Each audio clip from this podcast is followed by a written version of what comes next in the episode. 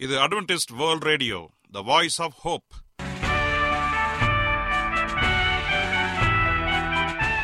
வணக்கம். அன்பான வானொலி நேயர்களே உங்கள் அனைவரையும் கர்த்தராகிய ஆண்டவர் இயேசுவின் நாமத்திலே வாழ்த்தி எங்களது இன்றைய ஒளிபரப்பை கேட்க உங்களை அன்போடு வரவேற்கிறோம். பரலோக வாழ்க்கைக்கு வழிகாட்டக்கூடிய எங்களது ஒளிபரப்பில் இன்று இடம்பெற இருக்கும் நிகழ்ச்சிகள் உடல் ஆரோக்கியத்தை குறித்த செய்திகள் ஆன்மீக சிந்தனைக்கான தேவ செய்திகள் மற்றும் காதுக்கு இனிய கீதங்கள்.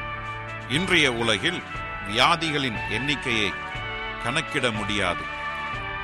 ஒவ்வொரு நாளிலும் பேர் தெரியாத பல பல வியாதிகளால் மனிதர்கள் இறந்து வருவதை காண்கிறோம். இந்த சூழ்நிலையில் நீங்கள் ஆரோக்கியமாக இருக்க வேண்டுமென நாங்கள் விரும்புகிறோம்.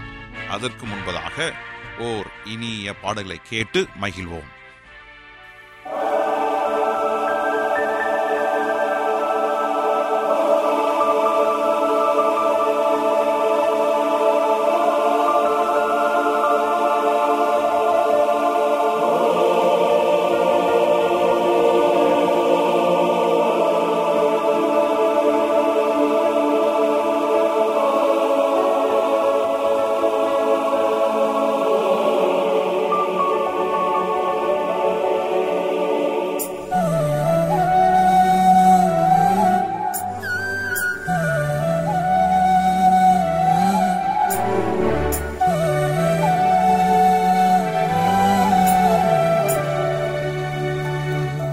சிலுவை பாடு கண்டாயா? சிந்தின ரத்தம் உனக்காக சிலுவை பாடு கண்டாயா? சிந்தின ரத்தம் உனக்காக இயேசுவே உனக்கு ஜீவன் தந்தார். நீ அவருக்கு என்ன செய்தார்? இயேசுவே உனக்கு தந்தார். நீ அவருக்கு என்ன செய்தார்? சிலுவை பாடு கண்டாயா? சிந்தின ரத்தம் உனக்காக சிலுவை பாடு கண்டாயா? சிந்தின ரத்தம் உனக்காக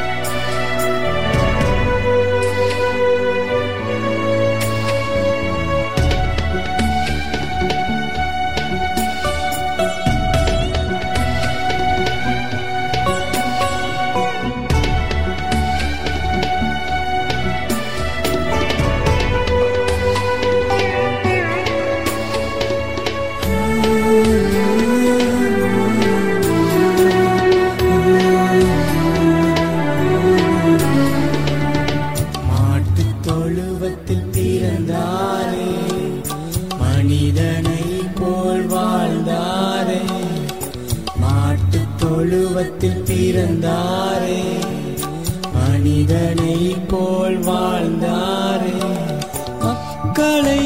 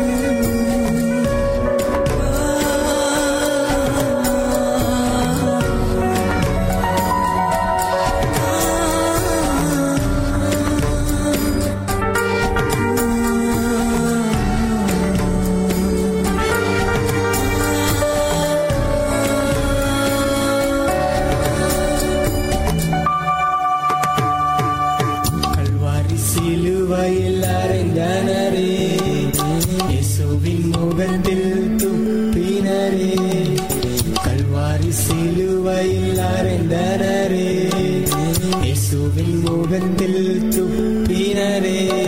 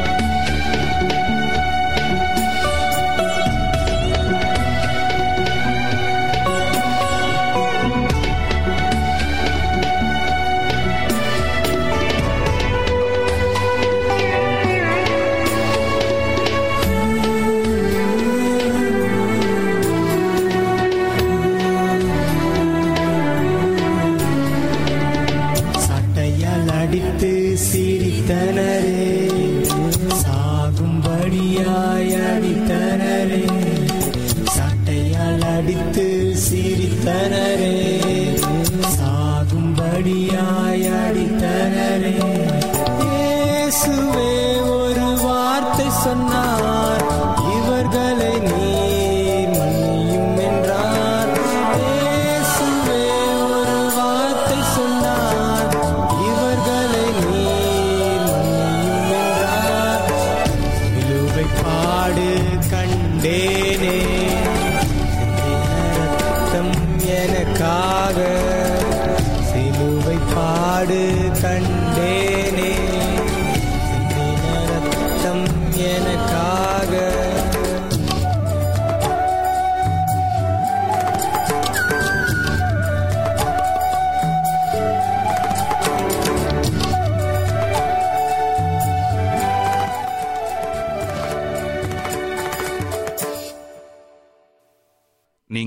அட்வென்டிஸ்ட் வேர்ல்ட் ரேடியோ ஒளிபரப்பை கேட்டுக்கொண்டிருக்கிறீர்கள்.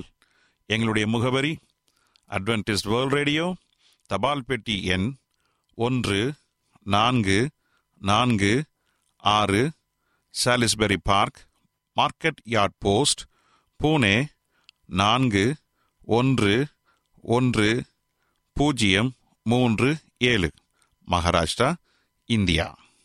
எங்களுடைய இமெயில் முகவரி AWR Tamil at Gmail dot com இப்பொழுதும் நாம் தேவ வசனத்தை தியானிக்கும் வேலைக்குள்ளாக வந்திருக்கிறோம்.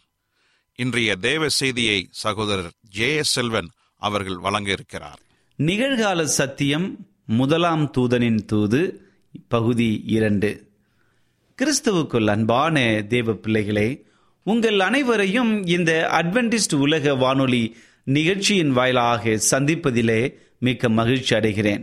உங்கள் அனைவரையும் ஆண்டவர் இயேசுவின் நாமத்தில் வாழ்த்துகிறேன். நேயர்களே எங்களது அனுதின நிகழ்ச்சிகளை எங்களுடைய இணையதள பக்கத்திலும் கேட்டு மகிழலாம். எங்களுடைய இணையதள முகவரி W W W dot A WR dot org அதில் தமிழ் மொழியை தேர்வு செய்து பழைய ஒளிபரப்பையும் கேட்கலாம்.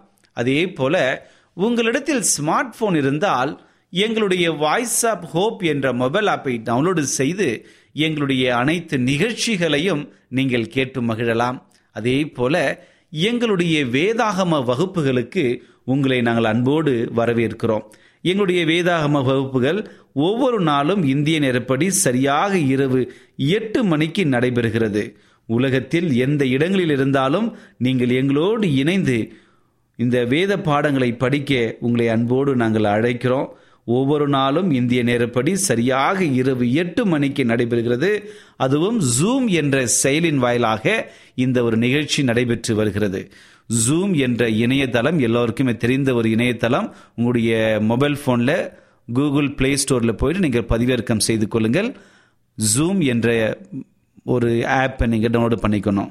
அது முடித்த பிறகு அதற்கான இணைவதற்கான ஒரு நே ஒரு ஐடி எட்டு இரண்டு ஐந்து இரண்டு பூஜ்ஜியம் ஆறு நான்கு ஒன்பது பூஜ்ஜியம் ஒன்று. மறுபடியும் சொல்கிறேன் எழுதி வைத்துக் கொள்ளுங்கள். ஜூம் ஐடி எட்டு இரண்டு ஐந்து இரண்டு பூஜ்ஜியம் ஆறு நான்கு ஒன்பது பூஜ்ஜியம் ஒன்று. இதையெல்லாம் பயன்படுத்தி தேவனுடைய நாமத்தை மகிமைப்படுத்துவோம்.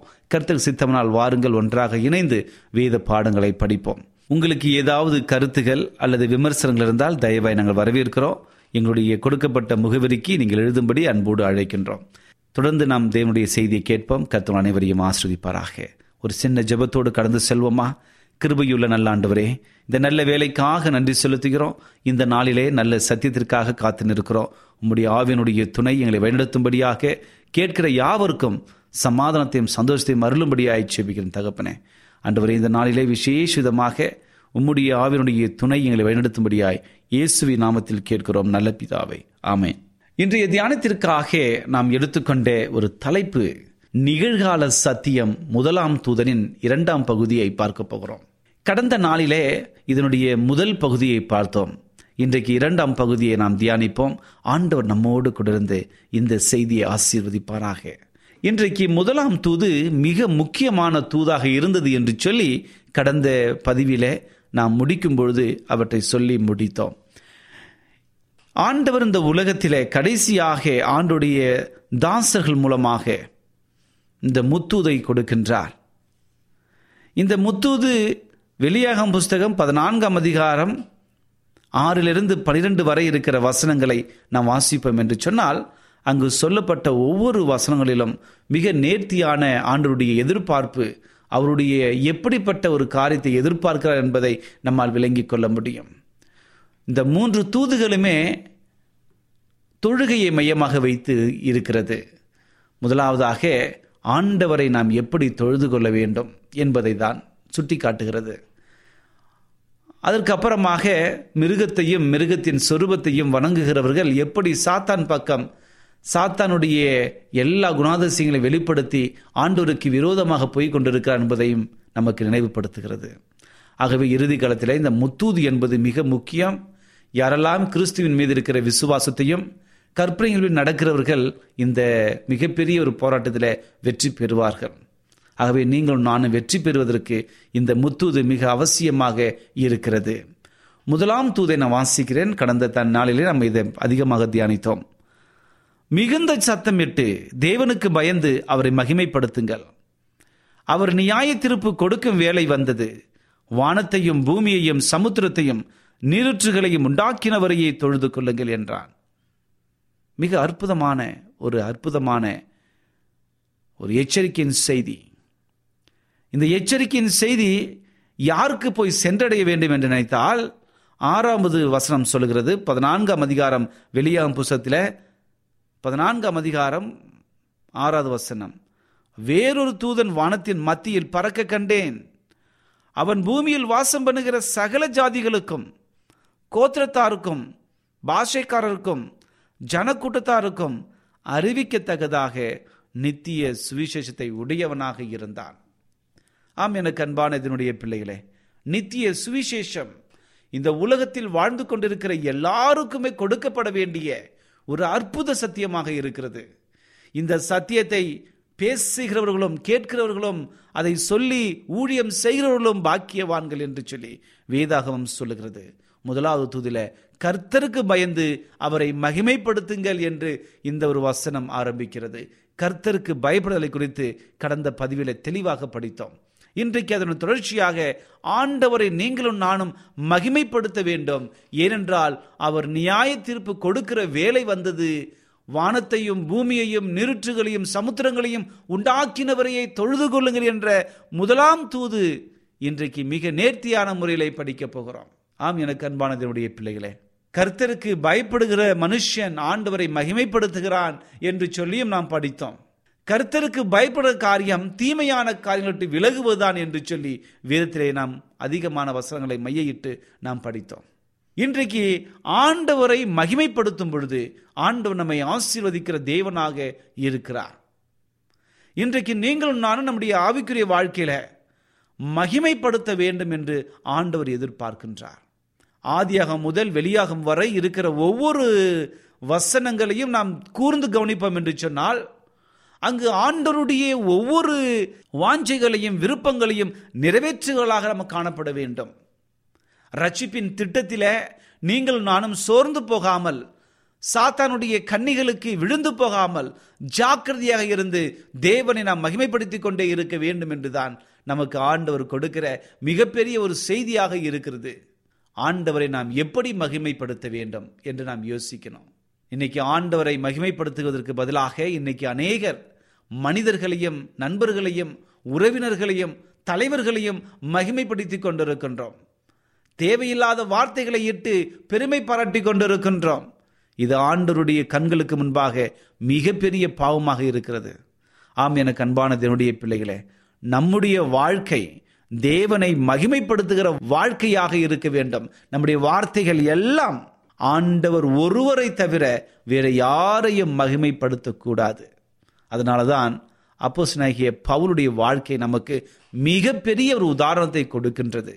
ஒரு காலத்திலே ஆண்டவரை அறியாத ஒரு மனுஷன் ஆண்டவரை தெரியாத ஒரு மனுஷன் ஆண்டவரை அறிந்திருந்தும் ஆண்டவருடைய ஜனங்களை துன்பப்படுத்தின ஒரு மனிதன் பயமுறுத்தின ஒரு மனிதன் ஆண்டவரால் இடைப்படுகிறார்.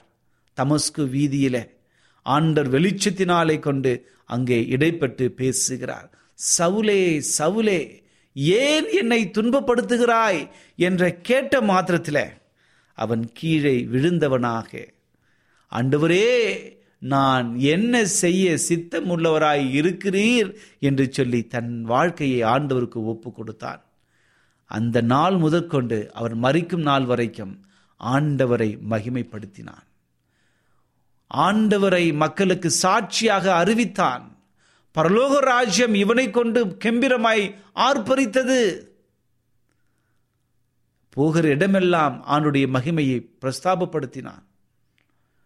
ஒன்று குருந்தியர் பத்தாம் அதிகாரம் முப்பத்தி ஒன்றாவது சொல்லும் பொழுது ஆகையால் நீங்கள் புசித்தாலும் குடித்தாலும் எதை செய்தாலும் தேவனுடைய மகிமைக்காக செய்யுங்கள் என்று சொல்லி தன்னுடைய எல்லா வாழ்க்கையிலும் ஆண்டவரை மையப்படுத்த வேண்டும் என்கிற ஒரு காரியத்தை அவன் கற்றுக்கொண்டான். இன்னும் நிறைய பாடங்கள் அப்போ பவுலுடைய வாழ்க்கையிலிருந்து நாம் கற்றுக்கொள்ள முடியும். ஏனென்றால் ஆண்டவரை அவன் மகிமைப்படுத்தினான். ஆண்டவரை மகிமைப்படுத்த வேண்டும் என்று ஆண்டவர் விரும்புகிறார். அதே போல அஞ்ஞான தேசத்தில் தானியலும் அவருடைய நண்பர்களும் ஆண்டவருக்காக நிலைத்திருந்தார்கள். உணவு பழக்க வழக்கங்களாக இருக்கட்டும் அங்கிருந்த அந்நிய தேவர்களாக இருக்கட்டும் எல்லாவற்றிற்கும் கீழ்ப்படியாமல் என் ஆண்டவர் ஒருவரை தவிர வேறு யாருக்கும் நாங்கள் அடிப்பணிய மாட்டோம். எங்களை காக்கிற தேவன் எங்களை காக்க வல்லவர்.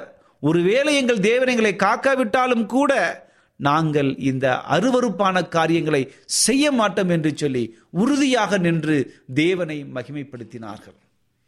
என் அன்பு சகோதரனை சகோதரியே இதே போல நாமும் நம்முடைய வாழ்க்கையில் ஆண்டவரை மகிமைப்படுத்துகிறோமா?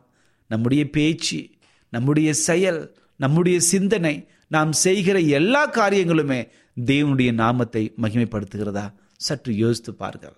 முதலாம் தூது சொல்லுகிறது கர்த்தருக்கு பயந்து அவரை மகிமைப்படுத்துங்கள். ஏனென்றால் அவர் நியாய தீர்ப்பு கொடுக்கும் வேலை வந்தது என்று சொல்லி வேதவசனம் சொல்லுகிறது. இன்றைக்கு இந்த உலகத்தில் பிறந்த ஒவ்வொரு மனிதனும் நியாய தீர்க்கப்பட வேண்டும் இதுதான் நியதியாக இருக்கிறது. ஏனென்றால் பாவத்தின் சம்பளம் மரணம் என்று சொல்லி நமக்கு நிர்ணயிக்கப்பட்டிருக்கிறது. ஆனால் ஆண்டுடைய சத்தியத்தை கேட்டு அதன்படி நடப்போம் என்று சொன்னால் நியாய தீர்ப்பிலே நாம் நியாய தீர்க்கப்படும் பொழுது நம்முடைய நன்மையான காரியங்கள் நிமித்தம் நாம் ரட்சிக்கப்படுகின்றோம் ஆகவே நாம் செய்கிற சொல்கிற எல்லா காரியத்தையும் நம்முடைய ஆண்டவர் நியாயத்திலே கொண்டு வர போகிறார் என்று சொல்லி வேத வசனங்கள் நமக்கு தெளிவாக சொல்லுகின்றன. ஆகவே இந்த உலகத்தில் நாம் என்னத்தை பேசுகிறோம் நாம் என்னத்தை உண்கிறோம் என்னத்தை நாம் செய்து கொண்டிருக்கிறோம் எல்லாவற்றிலுமே ஞானமாய் நடந்து ஆண்டவர் நம்மை பார்த்து கொண்டிருக்கிறார் என்பதை நாம் விசுவாசிக்க வேண்டும். ஆகவே நாம் அனைவருமே மிக ஜாக்கிரதையாக பொறுப்புள்ளவர்களாக இருந்து தேவனுடைய நாமத்தை மகிமைப்படுத்த வேண்டும். பிரசங்கி பன்னிரெண்டாம் அதிகாரம் பதிமூன்று பதினான்கு சொல்கிறது. பிரசங்கி பன்னிரெண்டாம் அதிகாரம் பதிமூன்று பதினான்கு. காரியத்தின் கடைத்தொகையை கேட்பமாக தேவனுக்கு பயந்து அவர் கற்பனைகளை கைக்கொள். எல்லா மனுஷர் மேலும் விழுந்த கடமை இதுவே. ஒவ்வொரு கிரியையையும் அந்தரங்கமான ஒவ்வொரு காரியத்தையும் நன்மையானாலும் தீமையானாலும் தேவன் நியாயத்திலே கொண்டு வருவார். என் அன்பு சகோதரனே சகோதரியே வேத வசனம் நமக்கு மிக தெளிவாக சொல்லுகிறது. எல்லா மனுஷர் மேல் விழுந்த ஒரு கடமை கர்த்தருக்கு பயந்து அவர் கற்பனைகளை கை கொள்ள வேண்டும். எல்லா மனுஷர் மேல் விழுந்த ஒரு மிகப்பெரிய ஒரு கடமை ஆண்டு இந்த உலகத்திலே வரும் பொழுது ஒவ்வொரு கிரியையும் அந்தரங்கமான ஒவ்வொரு காரியத்தையும் நன்மையானாலும் தீமையானாலும் தேவன் நியாயத்திலே கொண்டு வரப்போகிறார். இதனால தான் முதலாம் தூது சொல்கிறது தேவனுக்கு பயந்து அவரை மகிமைப்படுத்துங்கள். அவர் நியாய தீர்ப்பு கொடுக்கும் வேலை வந்தது. ஆகவே நாம் நம்முடைய வாழ்க்கையை சற்று யோசித்து பார்ப்பதாக காணப்பட வேண்டும். தேவன் நியாயத்திருக்க போகிறார். ஆகவே இப்பொழுது நம்முடைய நம்பிக்கையின்படி நம்முடைய திருச்சபையுடைய கோட்பாடுகளின்படி இந்த நியாய தீர்ப்பு ஏற்கனவே ஆரம்பித்து விட்டது. எட்நூத்தி நாற்பத்தி நான்காம் ஆண்டு அக்டோபர் இருபத்தி ரெண்டாம் தேதியிலிருந்து ஆண்டவர் பரிசுத்தலத்திலிருந்து மகா பரிசுத்திற்கு கடந்து சென்று நியாய தீர்ப்பை தொடங்கி இருக்கிறார் இப்பொழுது முடிக்கிற தருவாயிலே வந்துவிட்டோம். ஆகவே உலகத்தின் கடைசி பரியந்தம் நாம் வாழ்ந்து கொண்டிருக்கிறோம். ஆகவே இயேசுக்கு சீக்கிரம் வரப்போகிறார். ஆகவே இந்த முதலாம் தூதை நாம் இப்படி நாம் சொல்லி பழக வேண்டும். கர்த்தருக்கு பயந்து அவரை மகிமைப்படுத்துங்கள். அவர் நியாய திருப்பு முடிக்கும் வேலை வந்தது என்று சொல்லி நாம் அப்படி சொல்லி பழக வேண்டும். ஆம் எனக்கு அன்பான தேவ பிள்ளைகளே நம்முடைய வாழ்க்கை மிக அற்புதமான ஒரு வாழ்க்கையாக மாற வேண்டும். அதற்கு நாம் என்ன செய்வது? தேவனுடைய சத்தியத்தை நேர்த்தியாக கடைபிடித்து அவரை உண்மையாக தொழுது கொள்ள வேண்டும். ஏனென்றால் அவர்தான் இந்த உலகத்தை படைத்தவர். அவர்தான் நம் அனைவருக்கும் எல்லாவற்றையும் கொடுத்து வருகிறார். ஆகவே இந்த உலகத்தை படைத்த ஆண்டவர் சமுத்திரத்தை படைத்த ஆண்டவர் இந்த நிருற்றுகளை படைத்த ஆண்டவர் எல்லாவற்றுக்கும் காரண கருத்தா. இவரை நாம் துதித்து போற்றுவதற்கு தகுதியான ஒரு நபர். ஆகவே இவர் மூலமாக தேவன் நம்மை அனைவரையும் உண்டாக்கியிருக்கார் என்று சொல்லி வேதவாசம் நமக்கு கொடுக்கின்றது. ஆகவே முதலாம் தூது சொல்வது போல கர்த்தருக்கு பயந்து அவர் வழிகளில் நடக்கும் பொழுது அவர் நமக்கு வைத்திருக்கிற ஆசீர்வாதங்களை நமக்கு கொடுப்பார். ஆகவே இந்த சத்தியத்தை கேட்டுக்கொண்டிருக்கிற என் அன்பு சகோதரனே சகோதரியே உங்கள் வாழ்க்கையில் இந்த முத்தூதை குறித்து இன்னும் அதிகமாக தெரிந்து கொள்ள வேண்டுமா? உடனடியாக எங்களோடு தொடர்பு கொள்ளுங்கள். நாங்கள் உங்களோடு கூட பேசி அநேக சத்தியங்களை நாங்கள் வழிநடத்த ஆயத்தமாக இருக்கிறோம். ஆகவே நாம் படித்துக்கொண்ட ஒவ்வொரு சத்தியத்தின்படி நம்முடைய வாழ்க்கை பரிசுத்தமாக இருக்க அவருடைய துணையை தேடுவோம். அவருடைய வல்லமையினாலே அவருடைய சித்தத்தினாலே நாம் நடத்தப்படுவதற்கு நம்முடைய வாழ்க்கையை ஒப்பு கொடுப்போம். ஒருவேளை நீங்கள் வியாதிகளோடு கண்ணீர்களோடு கவலைகளோடு மனபாரங்களோடு இந்த நிகழ்ச்சி யாராவது கேட்டுக்கொண்டிருந்தால் இந்த நேரத்தில் நீங்கள் செய்ய வேண்டியது ஒன்றே ஒன்றுதான். நம்முடைய ரட்சகராகிய ஆண்டவர் இயேசு கிறிஸ்து உங்களோடு கூட இருக்கிறார் என்பதை நீங்கள் விசுவாசிக்க வேண்டும். அவர் பரிசுத்தர் அவர் இந்த உலகத்திற்காக பாவத்திற்காக வந்து மறித்தார் அவர் நமக்காக நம்முடைய பாவங்களுக்காக இந்த உலகத்தில் கல்வாரி சிலுவையில பாடுபட்டு மரணித்தார். மூன்றாம் நாள் உயிர்த்தெழுந்தார். மறுபடியும் வரப்போகிறார் என்பதை நீங்கள் விசுவாசிக்க வேண்டும். அப்படி விசுவாசித்து அவரை ஏற்றுக்கொள்ளும் பொழுது உண்மையான ரட்சிப்பு உங்களுடைய வாழ்க்கையிலே வரும்.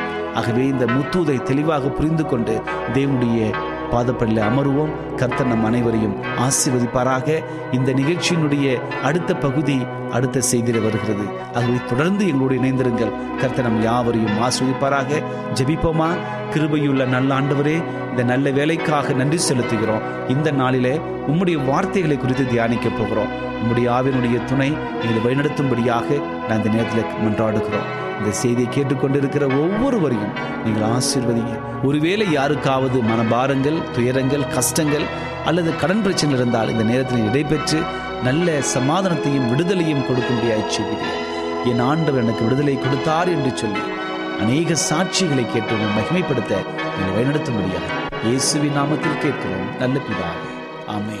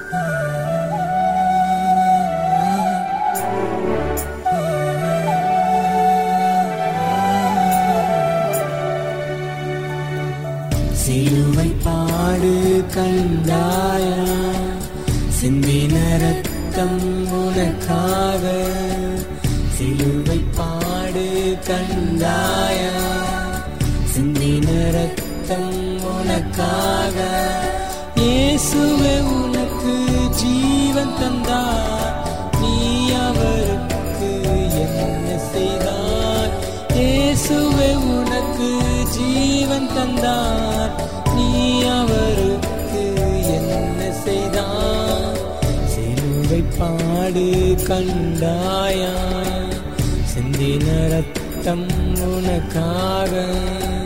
சிலுவை பாடு கண்டாயா. சிந்தின ரத்தம் உனக்காக.